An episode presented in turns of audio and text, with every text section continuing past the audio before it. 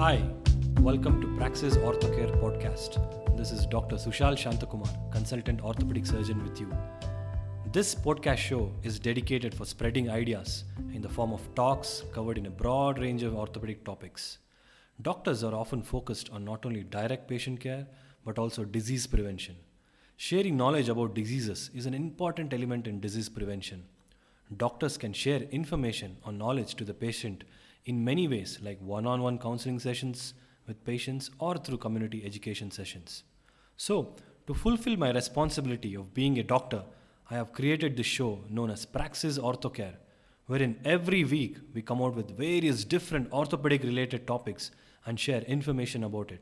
And this week I'm going to discuss about a very important topic that is PCL, posterior cruciate ligament. Let us start. What is a posterior cruciate ligament?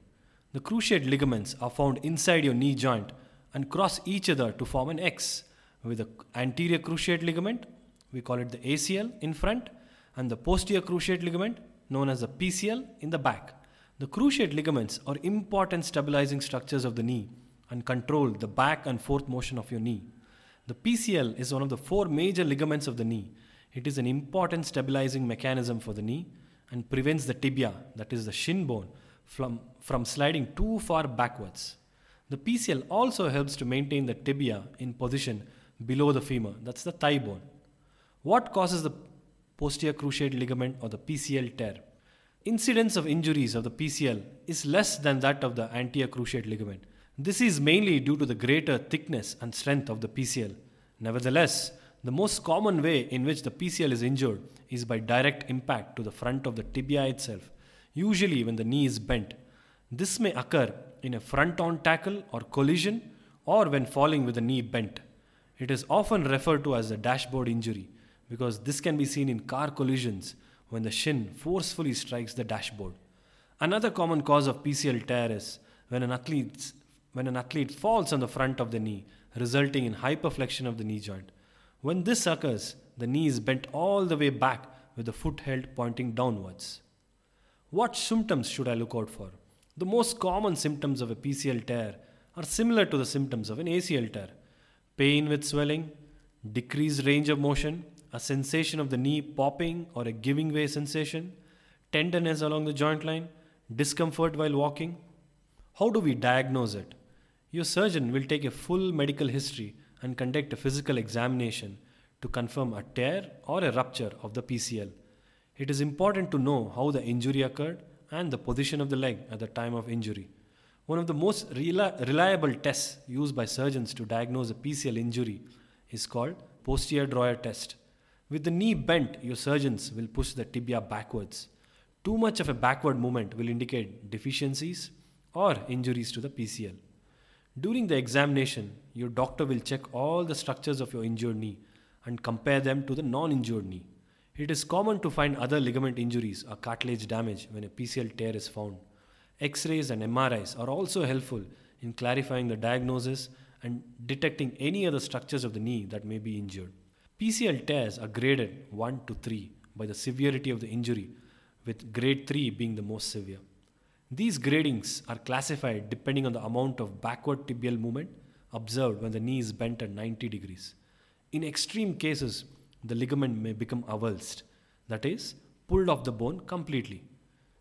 Grade 1 are partial tears of the PCL. Grade 2 are isolated complete tear of the PCL. Grade 3 is tear of the PCL with other associated ligament injuries. So, next, what treatment options are available? Initial treatment of a PCL injury includes RICE, rest, ice, compression, elevation. Next, bracing. Your doctor may recommend a brace to protect your knee from instability. To further protect your knee, you may be given crutches to keep you from putting weight on your leg. The next is physiotherapy. As the swelling goes down, a careful rehabilitation program is started. Specific exercises will restore function to your knee and strengthen the leg muscles that support it. So, the big question do I need surgery? Surgical reconstruction of the PCL is controversial and is usually only recommended for grade 3 PCL tears and some grade 2 isolated tears. Because of the technical difficulty of the surgery, Some orthopedic surgeons do not see the benefit of the PCL reconstruction. Others, however, believe PCL reconstruction can lead to improved knee stability and lower the likelihood of problems down the road. Surgical PCL reconstruction is difficult, in part because of the position of the PCL in the knee. Trying to, piece, trying to place a new PCL graft in this position is difficult, and over time, these grafts are notorious for stretching out and becoming less functional. Generally, PCL reconstruction is reserved for patients who have injured several major knee ligaments or for those who cannot do their usual activities because of persistent knee instability. How important is rehabilitation following a PCL tear? In general, those who have sustained a PCL injury normally have good recovery rates, with most of them being able to return to sporting activities as the same level as before the injury. However, Full recovery from cruciate ligament damage is highly dependent on the ability to adhere to a strict rehabilitation program. It does not matter whether your treatment involves surgery or not, rehabilitation plays an important yet often neglected role in getting you back to your daily activities. A physiotherapy program is a necessary part of the treatment and is recommended to start as early as possible and will focus on restoring motion and strength and improving the stability of the knee joint to prevent future injuries. It is critically important that each individual progress through the rehabilitation as the knee allows. Progressing too quickly or too slowly can be detrimental to the overall results from the surgery. Therefore, it is important to be guided by your physiotherapist and your surgeon. So, hope you got an idea about the PCL.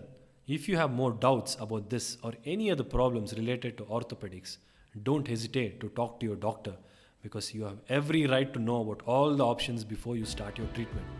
For free resources and materials, head over to www.praxisorthocare.com. Stay up to date with interesting topics in orthopedics through Praxis Orthocare podcast series, including new audio recordings every week. Thank you so much for listening. It's me, Dr. Sushal Shantakumar, signing.